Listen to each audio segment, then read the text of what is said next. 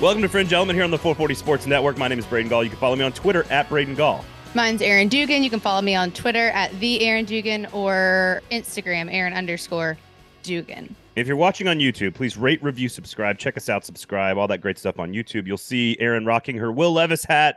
Diehard Tennessee Titans fans, Kentucky Wildcat fan Erin Dugan rocking the Will Levis hat on the pod today. Okay. I have so- a lot of Levi's gear, so it really is going to translate well for me. Will Levis, the new starting quarterback for the Tennessee Titans. And fashion designer. Uh, lots of fun stuff uh, to do today on the show. Of course, the N F L draft. We got a couple of nuggets about the N F L draft. Florida Gators, State of the Union with David Waters of Gators Breakdown. Uh, I think Florida, Erin, is going to be like one of those teams that I think I'm going to ask everyone in the world, like, hey, have a take, don't suck. Because I think everyone's going to be like six and six, I don't know. And I think there's mm-hmm. going to be a, there's going to be a few media people that are going to go big time and call like eight wins. And then a few media people that are going to be like total bust, four or five wins. But I don't I think those will be minorities. I think the most most everyone's going to take the easy way out and say, oh, six and six for Florida. So we're going to do I think they're fascinating. I don't know about you. Uh, media but I think, members doing something to get a rise out of people. I don't know. I think about that. I think they're going to be soft. I think most media is going to be like mm. wants to steer away from guessing wrong. Yes, because I think they don't know. Yes, because I think Florida is just so bizarre. I think they're very. I'm pulling bizarre. up their schedule while you're talking. It's a very bizarre team. Difficult schedule. Lots of really good teams on the schedule. Lots of questions on the roster. But we're going to talk to David Waters a little bit later on in our Florida State of the Union. Um, the Alabama Crimson Tide went into the portal to get a quarterback. Why? We'll discuss that coming up a little bit later on, amongst all the other bizarro headlines that are taking place, of course, in Tuscaloosa, Alabama. Uh, the S E C permanent rivals have been reported on by Ross Dellinger of Sports Illustrated, so we've got some quick thoughts on that. And, again, some N F L draft nuggets here to start. And I've got, by the way, here, here you go. For you South Carolina folks, that I know you think I did some, that, like you guys did something wrong to me. You did I, do something wrong to them. No, no, that they did something wrong to me and that I can't. That I somehow now hate them, which I do not. It's just not true. I am going to, for you South Carolina people, I've got a miniature rant against Tennessee today. Against the Tennessee quarterback. How about that? Two wrongs make a right, everybody. You heard it here. Thank you, Braden, for I've, that. See, here's the irony of this. Neither one of them is wrong. I'm just right both times. Anyway, okay. N F L, I love working with you. An N F L draft. seventeenth consecutive time that the S E C has had the most players drafted. Shocking. sixty-two players drafted. sixty-five was last year. sixty-five the year before that. sixty-five is the record. So not quite as good as their own record, Erin. But here's the numbers over the last three years in the S E C. The S E C has had one hundred ninety-two players drafted. That's almost an entire N F L draft. That's a lot. In the last three years. The Big Ten is number two with one hundred forty-seven, so like fifty fewer players. The A C C is number three with ninety-six players. So the S E C has twice as many players drafted as the A C C, same number of teams in the conference. Important to note. Pac twelve with eighty players drafted and the Big twelve with seventy-six players drafted. The S E C has won the last four national championships. They won like almost all the B C S titles other than like U S C once, Ohio State twice, and Clemson a couple of times. They've won basically everything. They they have the most money, the most fans, the most attendance, the most N F L players, and the most championships. I just, I'm like, what else does the, like, are S E C fans just ever going to be tired of this? I Maybe this is a so such a dumb question because I'm in my own head on all of this stuff. Uh, are they going to start rooting for Missouri to win the national championship? Like, what what what exactly is next? Who is they? Because I think you're really Um, underestimating S E C fans' need for interest. Everyone would be happy if their team just blew people out of the water year after year, game after game. But if oh. you're watching the S E C as right, a media member or as a spectator, just that has a little bit less bias, you're like, let's make it interesting. Everybody else is like, we'd love to win with like by forty-five with like I know. injuries. Fans like to win championships. I get it. They never get tired of that. I get it. Don't. But although I do, I get I, tired of watching it. Yeah, but it's like, I guess Texas and Oklahoma, right? Like that's the next thing. The next thing is like, oh, let's just have tech. Let's just turn two Big twelve teams that have won two championships in forty years, and let's turn them into national champions. Like it's just, I don't know what the next thing is because I, I I know Bama fan is, and this is sort of the beauty of the S E C. Like Ole Miss fan to Mississippi State fan are always going to live to beat each other's ass at the end of the year. That's it. Yeah, like that. That's, that's their. True. Mo- I I totally get that.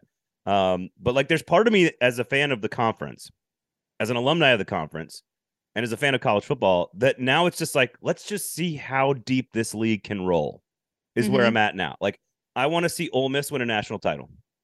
Arkansas. I, would, I think that would be so fun if we could get to that place. You know who I want to see? You know who I'm actively rooting to see win a national championship now? Don't make fun of me right now. South Carolina.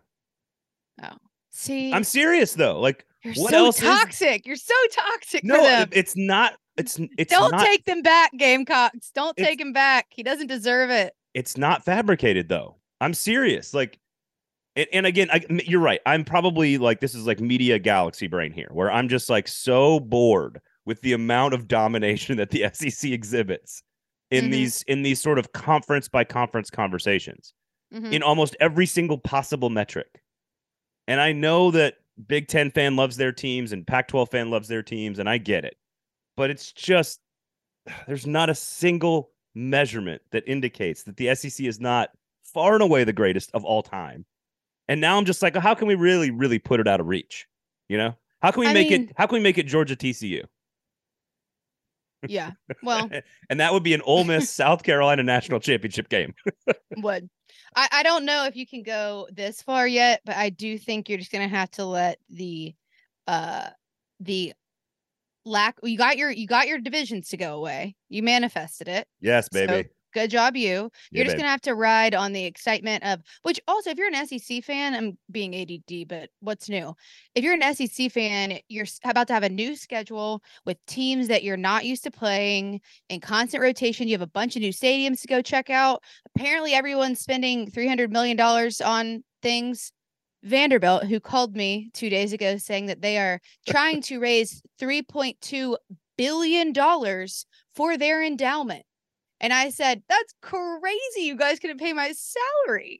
Yeah. Well, that's, that's a, anyways. We, also, what do you do? We can get into that story if you want. Let's if not. If you feel like it's time for you to tell that story, we can do it. No, it's, it's fine. Everything's fine. No hard feelings, but you don't need three point two billion dollars. What I'm saying is that these new stadiums have improvements. There's all sorts of like, uh, these teams are spending serious money on their facilities, and now you have a whole new slew of facilities and yeah. places to go tailgate and have fun. So let that hold you over until South Carolina and Ole Miss play for a championship, which I don't know what year you think that's going to be in, but well, and one, this year. One of the older talking points too was always like, yeah, the S E C's the best, but they never had the quarterbacks. Like that was always one of the things that like other people, like Pac twelve had great quarterbacks. The Big twelve had great quarterbacks. It's like, oh, they just never had great quarterbacks. Uh, uh, Bryce Young went, went number one. Uh, Anthony Richardson went number four. And then Will Levis goes goes thirty-three. Hendon Hooker goes in the third round. Stetson Bennett goes in the fourth round. They just had like a boatload of dudes drafted. Um, and I've got a rant for, again, for you Tennessee people, because this is partly why I love college football and why I love the S E C and why I love like just the, the fact that people hold on for dear life. The only reason Tennessee Titans, I'm, we, we're here in Nashville, the only reason Tennessee Titans fans do not like Will Levis is because many of them are Tennessee Volunteers fans. And the only reason Tennessee Volunteers fans don't like Will Levis has nothing to do with his play on the field, because Tennessee whipped that ass. It has nothing to do, like, it has nothing to do with Hendon Hooker being worse than him, because Hendon Hooker was the far better college player. I voted for Hendon Hooker in the Heisman, definitely not Will Levis. Like, Hendon Hooker's a way more likable person than Will Levis in general. Like, yeah. There's no reason for Tennessee fans to hate Will Levis, except for one. Will Levis got more love from the N F L draft scouts, from the N F L media for the entire season. Like, it's just, it's so S E C. Again, it's galaxy brain that S E C fan, you Tennessee Volunteers fans are incapable of acknowledging that Hendon Hooker was the better college quarterback and that Will Levis is clearly the better pro prospect. It, they are two different things, and it's okay. It's okay. Tennessee fans, Will Levis. Break that down for Tennessee fans, and I'd like to hear your reasoning. I have my own theories, but well, about why there is such a difference. Why is Will Levis so much of a better fit or better pro prospect than Hendon Hooker? I, I mean, it has it has a lot to do with, it's kind of to do with everything. Will Levis is like a year and a half younger. Uh, Levis played in a pro-style offense with an N F L coordinator. He's got yep. a pro-caliber skill set, whereas Hendon Hooker's got a slightly different skill set. Not much, but slightly different skill set. Physically, Josh Heupel's offense cannot be executed on the N F L field. Like, the football fields are different. and the right. way Tennessee runs its offense, the reason Jalen Hyatt and Cedric Tillman also fell in the draft mm-hmm. is be- to some degree is because they have certain formations and offenses, which, by the way, have never translated to the N F L. Not one quarterback. Mm-hmm. Drew, Drew Lock was a, a bust, a bust in the N F L. Ran Josh Heupel's system at Missouri, broke S E C records. It doesn't mean it can't be done. It doesn't mean I don't love Hendon Hooker. It doesn't mean Hendon Hooker's not an awesome dude. I, I want Hendon Hooker on my team. But the statistical probability of a quarterback running Josh Heupel's offense, who probably isn't going to start because he's coming off an A C L injury until he's twenty-six years old, I think that's a big part of it. Turning into a superstar in the N F L level is just not that big. Like Texas, if if college box scores is how we decided N F L pro prospects, Josh Allen would be garbage. Patrick Mahomes would be garbage. Aaron Rodgers would be garbage because all their college box scores are questionable. You know whose box scores are great? Tim Couch. You know, like Will Rogers' box score is extraordinary yeah. because he runs Mike Leach's offense. Does that mean he's going to be a better pro prospect than, you know, whoever? Pick a name. I don't know. K J J. I don't know. Pick a name. There have so. also been on the other side of that. I mean, you're right. All of those for all of those reasons. And I think it brings up an interesting question of, as someone, you know, with like things going on in the transfer portal, as someone with N F L potential, how cognizant do you have to be about where you end your college career? And can you show, because did you just end up in a system that it wouldn't really work well for N F L on paper, but you have the capability to run a different kind of offense, more similar to what Kentucky was doing? And how important is it for you to be in the right place at the right time as your college career is coming to an end? And uh, will we see more of that? Yeah, I don't and, know. And I, no, I think it's a good question. Like Anthony Richardson, it's it would be fascinating if Richardson and Lev and uh, Hendon Hooker had been at different places.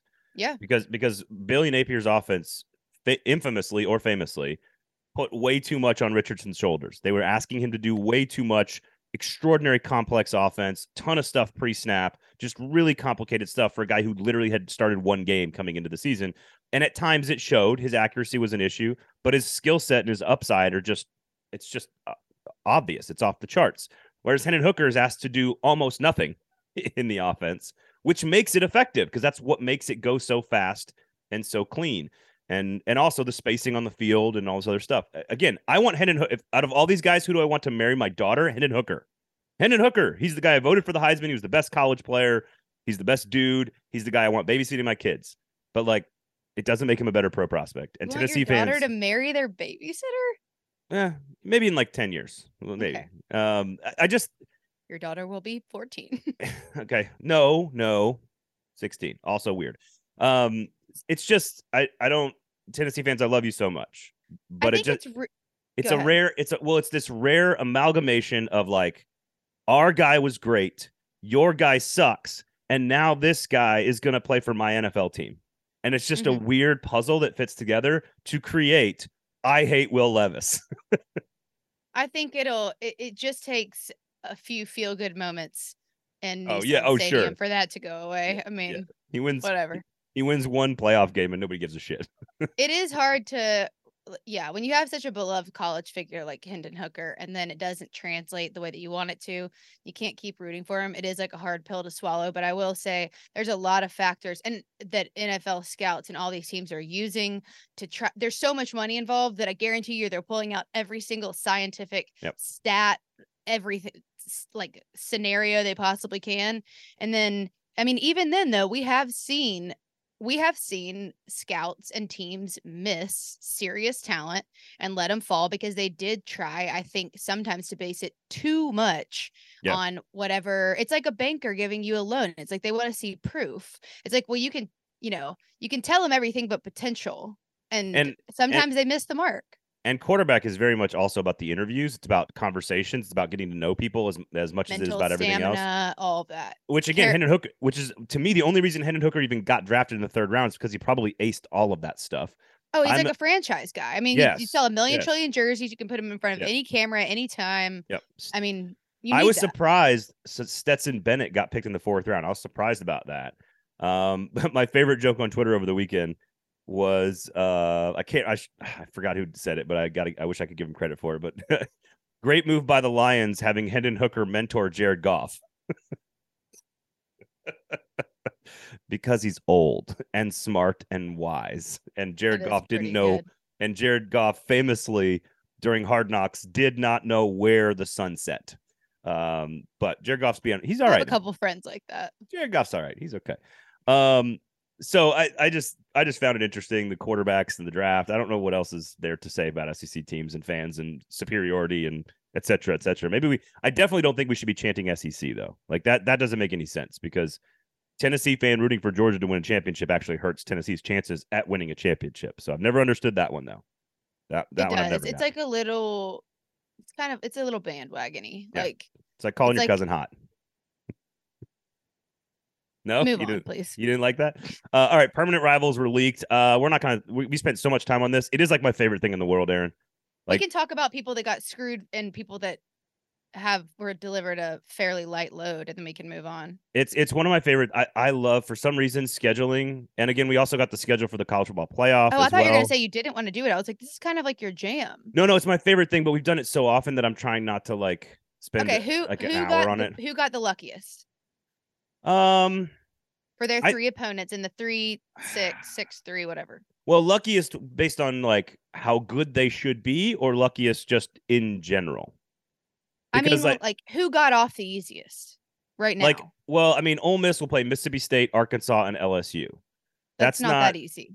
That's not, but that's like one of the easiest sets of three. But that's also okay for me, because Ole Miss is not a team that wins championships, despite our our trying to will them to victory this this episode. Like mm-hmm. you, you see it, like Missouri will play Oklahoma, Arkansas, and Vanderbilt. That's one of the easier paths, but I'm okay with that because it's Missouri. Yeah. Arkansas you know I mean? gets Missouri, Ole Miss, Texas, also not even close to the worst as of right. now. Right. Uh, exactly. Of the best, like Alabama has by far the toughest trio of, of opponents, Auburn, L S U, and Tennessee. Like, I think that's three of the, they're one of the only programs on here that got all three big boys, quote unquote, big boys, which is like the nine teams that have won a national championship since integration. uh, mm-hmm. Alabama's the only one. Auburn gets Alabama and Georgia, which is insane, but then Vanderbilt. So they get one, no, no, no offense, Erin, but they get the easiest team. You're not team. offending me. They get the easiest team. I actually think Tennessee got a really easy draw. If you're going to give them Alabama, South Carolina, and I Vanderbilt, I think they got a sneaky easy draw, unless yeah. unless South Carolina starts, you know, really taking their taking it from like a making a bowl to like winning nine games.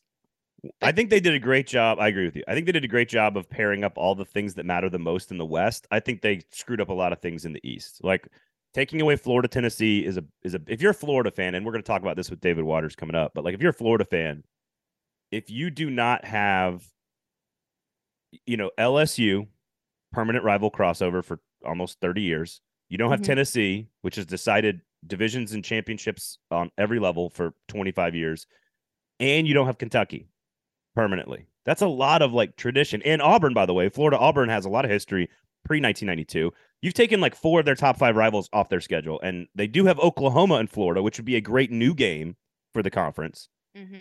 And South Carolina is a fun game for them, and Georgia's the cocktail party. It's great, but like Florida's feels a little weird. We'll talk again. We'll talk a little bit Florida's more about it later. Weird. Honestly, Vanderbilt feels weird to me. We're not used to playing Auburn. I'm like, what do we yeah. do with that? And then yeah. Missouri is not exciting. Like we always have played Ole Miss. It's always been our crossover, and it's always a close game. So I'll be bummed about that one. I mean, maybe that's not really one you talk about. You talk about Vanderbilt, Tennessee. No, but, but the most bow ties ever at a game is Vanderbilt and Ole Miss. Like so douchey. No question. I didn't say douchey. I meant like preppy. I did. Well, I didn't mean it that way. I just mean like they're the two like uh if we were gonna wear suits to a game, it's gonna be Vanderbilt and Ole Miss. Like those are the two programs that would do it. I I, I think you guys did get screwed, frankly, Vanderbilt. Having to play Tennessee and Auburn as the quote unquote worst team in the in the league out of sixteen, to have to play two of the, the top teams, and again, yeah. top teams meaning like the top eight or nine. Sure, they don't have like a Georgia or an Alabama or, you know, L S U, but that also could be short-sighted. Like in five years, yeah. it could be it could be Tennessee and Auburn that are running this conference in five years. You just don't know what's going to happen. I know. I feel like either putting South Carolina or Ole Miss in there would have made yeah. more sense to me, but I, I agree with that. South Carolina gets Florida, Tennessee, and Kentucky. Okay, that feels cool. I like that. I like that. That's like um, right in the middle, unless I mean, but it's still difficult. Like Florida and Kentucky are yeah. good, but they're not like a absolute mark the L on your calendar. No, I mean, Florida, Tennessee, and Kentucky. I mean, that again, that's I just think that's good quality football. And again, also have to say this every time. They're all going to play every other team that's not listed on these three permanent rivals as twice every four years. So, like, you're still going to play. So, every... it's like, it's going to be fine. It, to your point about the Ole Miss Vanderbilt game, the Kentucky-Mississippi State game, I think, was protected. Mm-hmm. And and that's kind of a weird one. So, you, you know, like, it's not going to be perfect. You can't make it perfect. You, you can't, can't make, make everybody. You cannot no. make everybody happy. Except for Texas. Texas. Texas yeah. gets its three God. biggest rivals. It gets its three biggest rivals. It's tough. I mean, it's really tough. A and M, Oklahoma, Arkansas, it, th- there was no way they weren't going to to give those. And then Oklahoma, Missouri, of course, they were going to play those two because old old Big twelve rivalry there. Mm-hmm. So, like, there's some stuff I mean, that makes a lot of a sense. Good jo- yeah, yeah, I mean, yeah. I don't know how you really do it better than that, but it's. I still have some questions, but whatever. I, I would make some small tweaks around the edges. Uh, here's the one thing we can't agree on. I think I don't know what you think about this. The fact that there are there are even still rumblings, rumors. One, if there is one report about a one and seven, eight game model, and they don't go to this three and six, which for almost every reason is terrible, except for like. The worst two or three teams in the league trying to get to bowl eligibility. Every conceivable reason this league has is to go to the nine game schedule and to go to the three and six model. It's it's it is ten times better than the one and seven, and that that I at least feel very comfortable saying. I that's where I think we'll end up, right? Yeah, I I, I hope so. I, I yeah. hope so. There was some there's some like tremors of like, oh, but what about the one and seven? And I'm like. God dang it. Yeah. It's like, honestly, like from a T V perspective, there's just so many more storylines when you have some consistency. And I know that might seem minuscule in the large, like, but yeah. nothing about T V is, is takes a back, backseat to anything. I just think it is about telling a story. And if you, if you keep some tradition and try or try to build new ones, yeah. T V broadcasts are going to be better. And I, I think that matters. Season ticket sales will be better. Uh, better resumes to get into the playoff. More money can be made from T V partners because games are going to be better. Like there's just there's again, Vanderbilt wants to get to bowl eligibility. I get that. And having to play a ninth conference game makes it harder on them. I get that. Um, but I, I'm sorry. Buy your way out of it. I, yeah, yeah, I guess so. Um, I'm being nasty today. All right, so uh, quickly, let's we got we'll get to Florida here in just a second, but we got to touch on Bama because they went and got Tyler Buchner out of the transfer portal from Notre Dame, a guy that was very highly uh, touted going into Notre Dame, was going to be the starting quarterback, was sort of the heir apparent to Ian Book, who left to go to the N F L after a couple of playoff appearances, and Buchner was, for all intents and purposes, the guy after Brian Kelly left to take over. He gets hurt. He does not play as much last year. Uh, he transfers to Alabama. Backstory here is Jalen Milroe, Ty Simpson are battling to replace Bryce Young, of course. Um, all I've always been on the Ty Simpson will win the game, win the job because he wants him to go down the field. Enter Tommy Rees, who's now the new offensive coordinator, who was at Notre Dame coaching Tyler Buchner, and it does begin to raise some questions about, like, is Alabama? Con- they just went through spring practice. Are they concerned about maybe the development of Simpson or Milroe? I don't, from what I've gathered, I don't think that's the case. I think this is about competition. There's mm-hmm. some weird, there's some weird quotes out there uh, about like they want to find their Stetson Bennett to keep the car on the in the lane or something like that, which I think makes absolutely no What's sense because Stetson Bennett was a world class playmaker that gets a bad rap. so, yeah. So I don't think you call. What's the uh, car in the lane thing mean? I just I, I think it's sort of like, hey, just sit behind the wheel and don't crash the car. You know what I mean? Like, which again is not a description of Stetson Bennett in any way, shape, or form. No. They were trailing by two touchdowns to Ohio State, and Stetson Bennett made plays. Like, I, I don't know what you uh, like. Again, I didn't, I didn't. That's I feel I, like very dismissive of his talent, but bingo. Okay. I think, I, I think it was a very bizarre comment.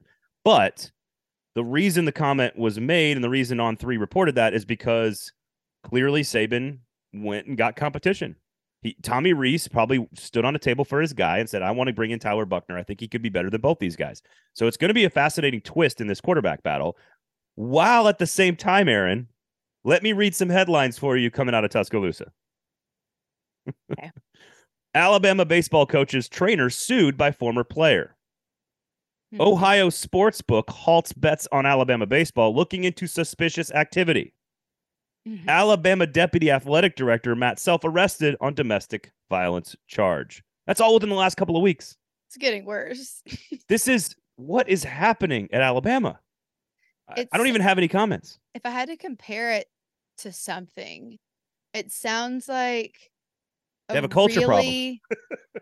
Just like a really, like a bachelor party gone wrong in Vegas. Ugh. It's like someone decided to sue someone that they weren't really close to, but they pissed him off at the wrong time. There's betting drama, and then someone like you, someone beat up their girlfriend, and it's like, what? For, you guys for, shouldn't have gone to Vegas. You weren't ready all, for Vegas. Yeah, all of this is like a weekend for Erin with her friends because she lives in, in influencer world with like reality T V stars. Uh, um, minus that, minus that so last my one. My friends don't minus that last one. each other. Yeah, minus the last one.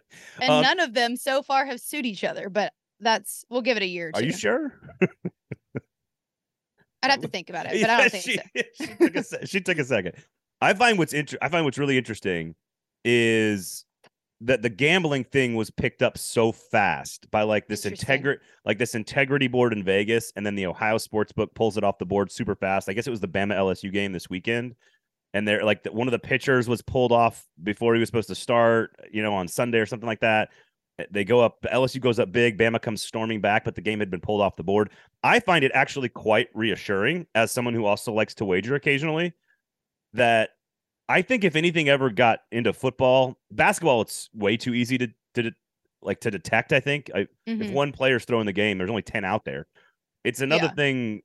Like if, if one of these quarterbacks in the S E C is on the take or is throwing games or, or whatever, I, I just feel like someone's if they, if they can pull a college baseball game off the board in a matter of hours because of quote suspicious activity, mm-hmm. there's, there's no way we're going to have quote unquote, you know, throwing of shaving points in college football. Cause I think that shit would be figured out. This is part of the beauty of it being legalized is that people are going to learn about this shit real fast.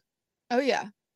Well, and also just think, I mean, it, who freaking knows? I mean, we don't even know anything that begins to graze the surface of what's going on. But now I'm like everything going on with A I and stuff, like all this stuff coming. I mean, I, I can't even, I don't get it. I just it, don't. It was, it was actually Chat G P T earlier that said something about its cousin, not me. It was not me.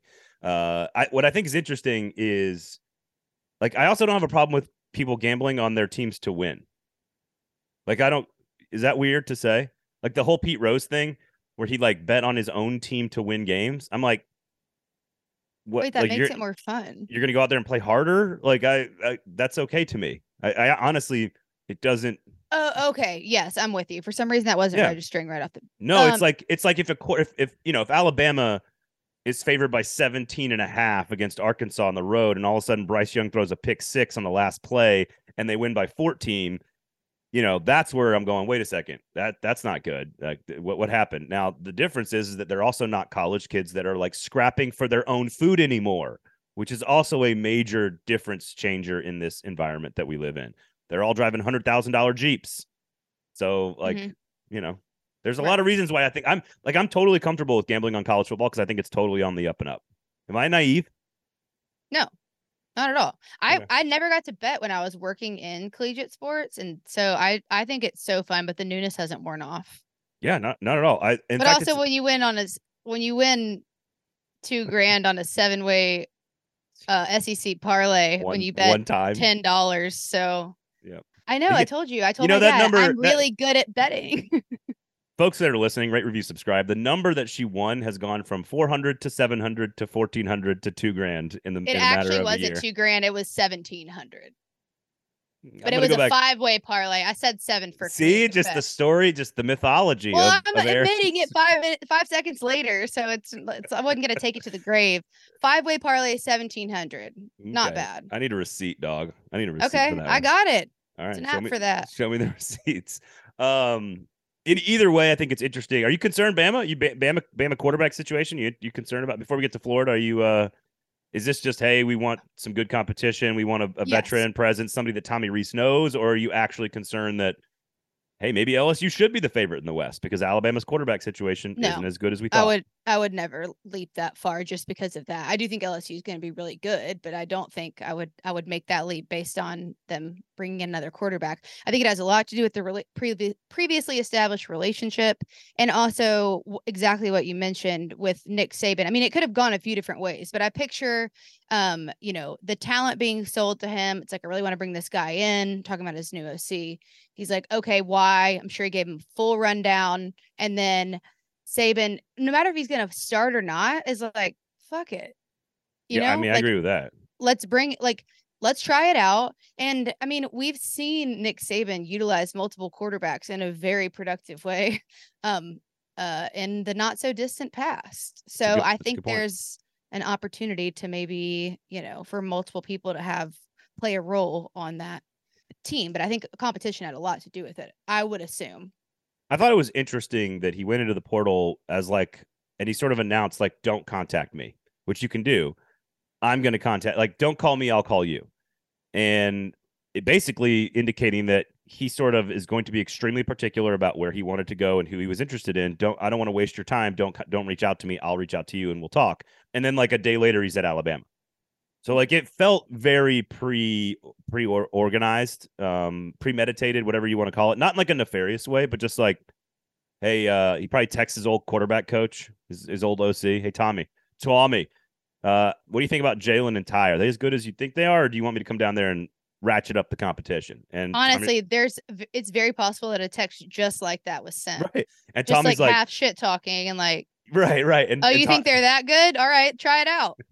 And Tommy's like, come on down, dude. The more the merrier. Let's go.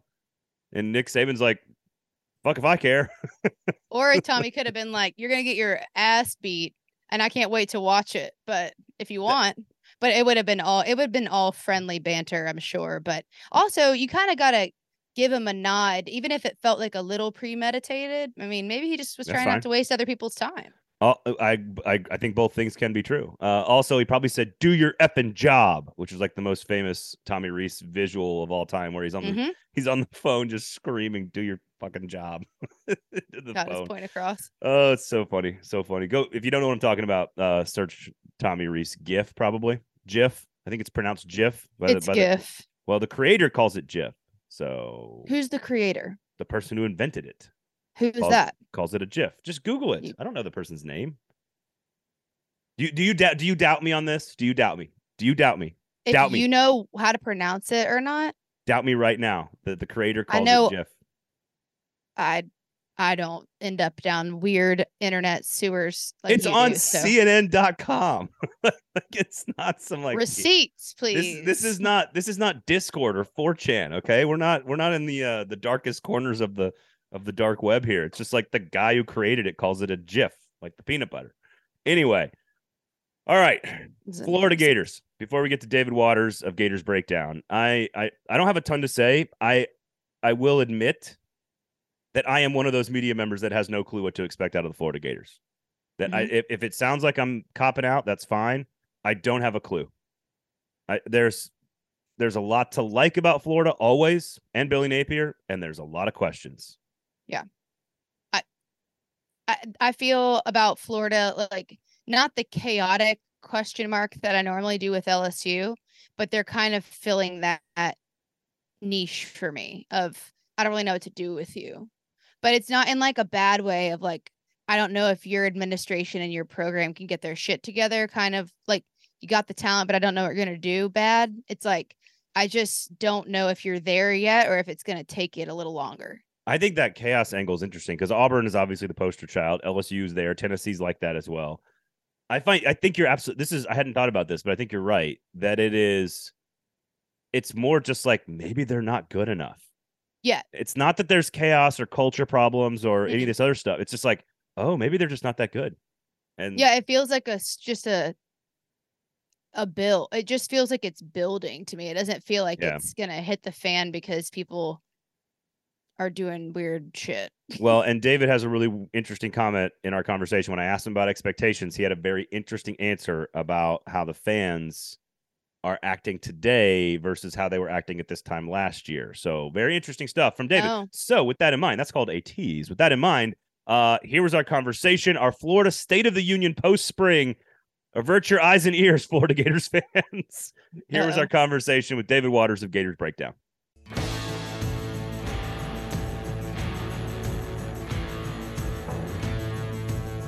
David, welcome to the show, man. Always good to see you. Always good to have you. How are you? I'm good. I'm good. Uh, man, trying to just keep up with everything. Post-spring practice, transfer portal. I mean, it just, it never stops. Uh, I mean, look, now with the transfer portal, we kind of got an N F L calendar in a way now with college football. I mean, N F L, you know, has that, has that so well put together calendar. Well, the calendar needs some work in college football, but now there's, there, there is more, some, there is more content. They just got to, you know, help these coaches out a little bit. I know they get paid a whole lot of money, but man, it is, it's never, it's never ending right now. If we could just put all fourteen, maybe sixteen coaches into a room at the same table while they select the three permanent rivals in real oh. time on camera, sign me up. Um, yeah. All right. And actually, you know what? I'm going to ask you about that a little bit later on in our conversation, okay. but, but I want to start with uh, sort of a, a combo question about the draft that's packaged with the offense of Billy Napier and Anthony Richardson. So I guess the first question is just it, like Titans fans here in Nashville are very upset about Will Levis. Uh, obviously, C J Stroud, Bryce Young, extremely talented. Richardson might have the highest ceiling of all of them. So why is Anthony Richardson going to be an excellent N F L quarterback? Why is it that he will reach that potential? But then I want to package that with what is it about the offense last year? Billy Napier putting so much stuff on his plate that maybe allowed him to maybe not play as fast or for the offense to be stagnant at times. Again, we'll get to personnel issues, but I don't know if that question makes sense, but why is Anthony Richardson worth the fourth, four, the fourth overall pick? And and maybe why did the offense struggle as much as it did at times last year? Yeah. For, first of all, I think you've probably got to put it into, it was only his, what, he started thirteen games. He started the one game uh, in twenty-one versus Georgia, which was, you know, go, was going to be a disaster, uh, and it turned out to be a disaster. And then, you know, finally got the starting quarterback role uh, in, in, in a new offense, and an offense that I think um, he was able to take advantage when Florida wanted to go deep. Uh, he has the arm strength to to, to, to do that. He, they unlocked Justin Shorter as a downfield option last year, uh, but then it was kind of the short intermediate throws where Anthony Richardson really struggled. A lot of the slants that I, I think he's going to have to hit in the N F L. His next step of his progression as a quarterback needs to be that short, intermediate uh, passing game that he just really struggled in in college. And I know you mentioned personnel. I think personnel had something to do with it, but also he he was inaccurate over over the middle. I mean, guys would have to slow down to catch a ball, or guys or or passes would be out of reach, or if they did catch it, they'd have to slow down and catch it, and kind of limiting yards after the catch. So yeah, I do think this Gator offense could have been a little more explosive if Anthony Richardson would have been a little more accurate in that short to intermediate range. So no issues with going down the field. I mean, we we've seen that all throughout his career. We saw it at the combine. We saw it at his pro day. He's going to hit the roof on the on the indoor. The arm is no question as far as power goes, but he's going to have to learn to tame that arm, when, know when to take some off, be accurate in that short to intermediate range. Uh, and I think Billy Napier's offense kind of, you know, was was limited in the passing game in that regard, just because of the limitation of Anthony Richardson not checking down to his running backs at times as well. I thought was, you know, Florida would have a, a running back wide open, but Anthony Richardson just seemed tunnel vision, focus, that he wants to go deep. And maybe that's because of what he was confident in. So I do think, you know, when he goes to the Colts right now, it's going to have to be a confidence uh, in the next step of his progression to hit that short intermediate range and not live off the deep ball. So I guess a lot of the reports, and I think it's pretty obvious, Billy Napier's got a pretty complex offense, and that's thro- that's throwing a lot at a, at a, at a, at a, at an inexperienced player. I'm not going to call him raw. I'm going to call him inexperienced. Yeah. Um, what is it that we think we've learned about Billy Napier's offense? What is it that you think Billy Napier has learned about his offense? Is he going to change or evolve at all going into a year where he does not have the same talent at quarterback, but a similar collection of supporting cast members? Right. I mean, I think an offensive line that's going to be good. Uh, they had, they had to figure out the right side. Uh, that right side does worry me coming out of spring football right now. Uh, but, you know, you got two really good running backs. I think Florida's going to lean really, really heavy on. Uh, but it is that offensive line that I think is going to have to really kind of help their quarterback right here. And, and Graham Mertz was not good under pressure at, at Wisconsin, and I'm not so sure. Well, I, Florida's offensive line was good last year, but I still ask the question. I still want to know how much was that masked by Anthony Richardson being able to take off, or Anthony Richardson being able to avoid a sack. Uh, there was still pressure let up, and then toward the end of the season, I mean, Vanderbilt stuffed this Florida run game. The bowl game, the Oregon State game, Florida's run game got stuffed as well. So while they, that was the better part of their offense and that was um, what you could lean on, there was times last year where they couldn't lean on, on on that run game. So I need to see some more consistency. And now you lose Osiris Torrance. So you know, Florida's got some issues to figure out there up front. So uh, I do think Billy Napier learned a, a little bit. I, I do think coming out of a year ago, kind of going behind the scenes, Anthony Richardson's spring game performance as well, there's probably too much put on Anthony Richardson. And I think that we saw it in the Utah game, game one, but then the very next week versus Kentucky, Billy Napier didn't dial it back. I think he thought Anthony Richardson would just get out of that funk and, and, and make a play happen. And that play never came. Uh, so I do think he was putting a lot on the quarterback position last year, yeah. Maybe a little too much confidence in Anthony Richardson this year. I think he knows that th- there probably is some limitation with Graham Mertz. There is an offensive line that needs to be figured out on the right side. Uh, and so I, I think in the combination of it all, Um, I, I don't think the deep ball is going to be there like it was with Anthony Richardson last year. So this is going to have to be, I, I think something different we may see this year is getting those running backs involved in the passing game and a more short, quick passing game. Cause I'm not so sure this offensive line has proven right now that they can hang tough in the S E C and, and, and go block for a solid three, four seconds consistently. I know Florida fans know about Mertz's background, but maybe the rest of the S E C doesn't know. This is one of the highest rated recruits to ever go to Wisconsin. Really, really big arm, really strong arm. Uh, just never quite as accurate as he needed to be. Uh, is he just a stopgap for this year? Is there a chance he loses the job? Is there a chance he has his best season? What are expectations for the quarterback position? And if if they're not answered, what, like is is it just another year where we're kind of going, you know, what what's going on with the offense? Year two, Billy Napier? Yeah.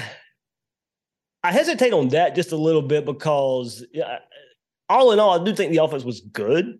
Last year, it wasn't excellent. Don't get me wrong. There were excellent moments, but it wasn't excellent. If if Florida has an average defense, we're probably looking at an eight, maybe nine win team with an average with, with an average defense, but that defense wasn't there. Uh, so, uh, but I do think if we, if we move forward, there are a lot of questions going into this year with Graham Mertz. Absolutely no question about it. And Braden, I liken it to can, For the, the scary proposition for Florida right now is two things can be true at the same time. Look, the Wisconsin offense did Graham Mertz no favorites whatsoever. That that doesn't mean he's a good quarterback. We we still don't know the answer to that. He still can be a bad quarterback in a bad system. So I do think, you know, can Billy and Napier unlock something here uh, with Graham Mertz? And, you know, uh, I do think he'll he'll play in play action a bit more. He excelled at play action at Wisconsin, and they barely ran it. It made no sense for a team that is run heavy as they are, and that your quarterback is successful in play action, that they hardly ever did it. So I do think, you know, uh, he went through some coordinator changes at Wisconsin at the, at the same time. I think it was three straight, mm-hmm. if I remember, something like that. So uh, how far does that, the, the, does that play into it? This is now going to be a different system, different offensive coordinator. If this run game can excel, the offensive line give him time. I think he'll be okay. It's just, there cannot be too many times where the game is put on his shoulders. That that would be the worrisome part for me. He's going to need – he's not the quarterback that's going to make the ten players around him better. He needs the ten players around him to make him better. Yeah, that's why there's an entirely new coaching staff in Madison, Wisconsin right now. Um, but but there's no there's no competition, right? Like, he's the guy. Like, I think so. I, yeah. Don't get me wrong. I think it was a close competition, but, and that's probably a scary thing as well, because I'm not high on Jack Miller going going back to a year ago, uh, and uh, I'm not putting the bowl game too much on it. I just wasn't high on him yeah, yeah. all that much to begin with. Um, so it's a little more of a competition than I necessarily thought it would be. I do think it's Graham Mertz, uh, and I think Florida's just kind of kind of ride or die with him uh, in this twenty-three season. So Austin Armstrong hired as the defensive coordinator. This is a guy, the youngest coordinator I believe in all of college football. He's like a combination vocally of like Jimbo Fisher and Steve Spurrier. He's already talked about growing up dressing like Spurrier. Like, he says all the right things. He's clearly on a rocket ship in terms of his trajectory. Um, is this, is this like high risk, high reward for Billy Napier in terms of what he's trying to accomplish with Austin Armstrong? And how much faith do you have in, in a young guy his age, younger than both of us, uh, yeah. to, to go in there and actually fix what is a major problem for the Florida Gators? Absolutely. This defense has been uh, nowhere near what Florida fans have expected since twenty twenty. I mean, you go back to the COVID year, and it's just been a, a terrible defense uh, to, to that point. And, yeah, now you're putting a, a whole bunch on a young guy. Now, look, I, I do think there was going to be a natural progression going from year one to year two for this defense to be better. I do think that can be accelerated a bit with Austin Armstrong. Uh, his demeanor, uh, you know, hype has been the the key word with him coming in. And, and I think the, we saw it in the spring game a bit. Players have fed off of it a bit. And I'll go, I'm going to give a little bit of credit to Billy Napier in that spring game. He didn't call the dogs off. He let Austin Armstrong go out there and and be aggressive as he wanted to. And he, he wanted his quarterbacks and his offensive line to kind of face that in, in that atmosphere. So uh, I, I credit that. And it wasn't just, you know, bringing five, six guys and blitzing and over overmatching numbers wise with a, with, with a defensive performance. It was using those famous terms right now, simulated pressures and creepers, and they were bringing four. You just didn't know which four were coming. And there was a lot of confusion for that, that beat up Florida offensive line in the spring game. And that had kind of been a theme throughout the, the spring practices. They are going to be aggressive. They're, they're not going to stand by anymore and, you know, let a p- pass happen and six, seven yards just, it happened way too much. It, too many plays were just given to an offense. I don't think you're going to see that with Austin, Austin Armstrong. That doesn't mean it'll be better, but it will be more aggressive. You will see players flying around the ball a bit more, but I do think Billy Napier, he is putting a whole lot on his early tenure at Florida. Patrick Toney, he brought in as the first, first-time defensive coordinator at Louisiana, brought him to Florida. There was not a lot of experience there. Now, you do have Corey Raymond in that defensive backfield who brings a ton of experience, a ton of S E C experience from his days at L S U. And now that translates to an even younger Austin Armstrong who, you know, for all intents and purposes was kind of, quote unquote, maybe the defensive coordinator in waiting at Alabama when they hired him. Kevin Steele comes in from Miami. He may be the next guy to take over for Kevin Steele at some point, but even Nick Saban thought he needed maybe some time to learn, but Billy yeah. Napier says, "You know what? We're gonna we're gonna fast track it. He's gonna come be our defensive coordinator." And he learned under uh, Kirby Smart for for for a bit. He was a defensive coordinator at Southern Miss the last two years, improved that defense. Uh, but we know Patrick Toney did not translate very well in yeah. one year from Louisiana to Florida. Let's see if Austin Armstrong can do the same. Well, if if you can sound any more like an S E C defensive coordinator, uh, yes. th- then if, and if he coaches like he sounds, then we're good. Then Florida's good, good to go. Exactly, exactly. We're good, we're good to go. Um, all right. So roster expectation wise, and I guess the, the question here is, where's this roster at, and what are reasonable expectations for Florida? They feel like a team that like is going to be everyone's going to be sort of down the middle on in this in S E C media days, and no one's going to have a strong feeling like dumpster fire or like they improve a lot. And and it's going to feel like there are a lot of going to be a lot of people just going, ah, six and six, six and six. So where's the roster at? What are re- what are expectations? But then how does that all match up with where the fans are at and what they want to see? I do think most of the fan base right now has taken a step back for this year, knowing um, what they I mean. This, you can still fault the staff for this a, a, bit, a little bit because of the reality of college football right now, the transfer portal, but they've tempered expectations a bit, uh, at least after spring practice. You know, Graham Mertz didn't excite a whole lot of people anyway, uh, but after the spring and the spring game performance that, you know, you, you didn't get any answers uh, there right. if you were looking for better answers. Uh, so I do think the, the there's been a, a timid approach Uh, for for this Gator team right now, and you know, not a lot of excitement, and still, you know, you got one receiver that you can necessarily count on right now at Ricky Pearsall. How far can a running game take you in a defense, as we've been talking about, that's been bad for a few years now? You know, what's going to be the improvement there? So, uh, Braden, you're right. I mean, I do th- I do think this roster as it sits right now, if you're going to be carried by an offensive line in a run game, you're probably looking at six, seven wins. How many more wins is a quarterback play worth? Uh, I think that's where I sit with it. If Graham Mertz goes out and has a good season, I can see eight wins. If he's what we mostly think he is, Florida's going to be fighting again for six and six, seven and five. So I, I do think because a, a lot of this talent, you know, besides the transfers, a lot of this talent is young. Uh, the, some of their better players are still young. Your Trevor Etienne's at running back. Yep. Your your Shamar James on defense. They're still young. Uh, so I do think you compare that to what we've seen at Georgia the last few years, Tennessee kind of maybe figuring their things out, South Carolina, the way they ended the season last year, Kentucky and, and their quarterback there uh, with Leary coming in from N C State. So you start comparing them to, to just S E C East, you know, you can see where Florida's going to struggle, you know, behind Georgia with games versus Tennessee, South Carolina, Kentucky that, you know, histo- history says Florida hadn't struggled with, but lately They have, and with questions on this roster, they're going to be fighting those teams. Well, and I, I'll I'll say this to anybody who's willing to listen. I, this is as deep a middle class in the S E C as I can ever remember. There's a whole lot of eight and four teams in this conference that aren't going to finish eight and four. Yeah. Uh, Missouri is going to be better, and Florida's had some weird ass games with Missouri over the years. Um, let let me let me ask you about the permanent rivals, and then I'll let you get out of here, man. Um, I, I'm curious. I mean, obviously the cocktail party will be saved, and then I assume, from what I understand, Tennessee and Florida ideally will be protected. Uh, do you get a sense at, at who the fans want as their three permanent rivals? And do you get a sense at who it's going to be? I think if the fans had their choice, Georgia, of course, Tennessee,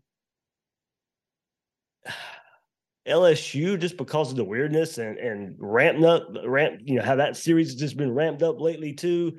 Uh, but also, I mean, you throw Auburn in the mix, too, because of the old history there. You know, Florida right. and Auburn, that's Florida's second oldest rivalry behind Georgia, and that went away uh, yeah. with, with some realignment there uh, in, in the early two thousands. So I, I gave you four there. That's kind of the four I'm hearing the most. You know, it's Georgia, of course, run away. Uh, and then the other three that I mentioned are kind of, you know, filtered in there. But I don't, Auburn's not going to happen just because of their other permanents. You know, you can throw that one out of the window. I don't think L S U's going to happen either. L S U, L S U's not happening either. yeah, so that's so you're so you're losing, you know, those two games on a yearly basis. I think or not Auburn, you know, for, for a while anyway.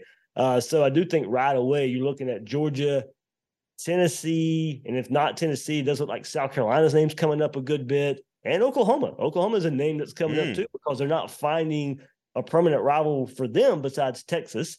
Uh, but they do have a history with Arkansas and Texas A and M, and but you start, you know, you, you go down a pathway and you start looking at why you can't schedule uh, the the way you want to. So uh, I know reports have come out, and Ross Dellinger kind of has been on po- top of it as well. And what he had heard was Florida, their three opponent opponents would be Georgia, South Carolina, and Oklahoma.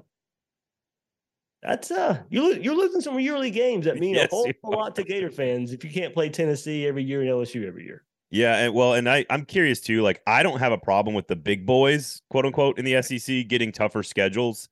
You know, I mean, again, like Georgia, Oklahoma, and Tennessee, for example, is as one of the tougher schedules you could ever have. So I'm, I'm I always love watching fans react when they have like a quote, like if it's Kentucky, for example, you know, in theory, you should win that game a whole yeah. lot uh, against South Carolina. In theory, you should win that game a whole lot. So do fans want a quote unquote easier schedule, or do they want the bigger, badder schedule? Because, again, Dan Mullen would have gotten Florida into the twelve-team playoff in his first three seasons, even with a couple of losses. So I'm always curious to watch fans react. So if it's Oklahoma, South Carolina, and Georgia, how do the fans feel about that? Uh, not not great, just because of losing those rivalries and, and yeah. just because of, of toughness. You, you're playing a blue blood in Oklahoma. You're playing a blue blood in Georgia, uh, and, and a rising South Carolina team that's probably not going anywhere anytime soon. They're, they're going to be yeah. pesky, uh, you know, more so than, than they have been, uh, it, just given their history. Uh, so yeah, I mean, it, it's a tough schedule. But if, but if you're Florida, you know, as you said, you're a big boy. If everything is right, yep. you're you're still fighting uh, for, for a spot there. So it's just about, honestly, getting Florida right, and you, you'll be in that conversation. Well, and now you get to play Bama and Auburn twice every four years, and so yeah. like you're you're actually going to play a whole lot more of these games anyway. So there it, you go. It, that's it that's out. part of it. I'm trying to explain to fan base to okay, I get it. I don't want to lose L S U and Tennessee either, but right. you're going to play them every other year at least. So right, uh, right. It's, it's not completely going away. David, thank you so much, man. Of course, uh, does great work down there. We appreciate your time. Thank you, sir. Thank you.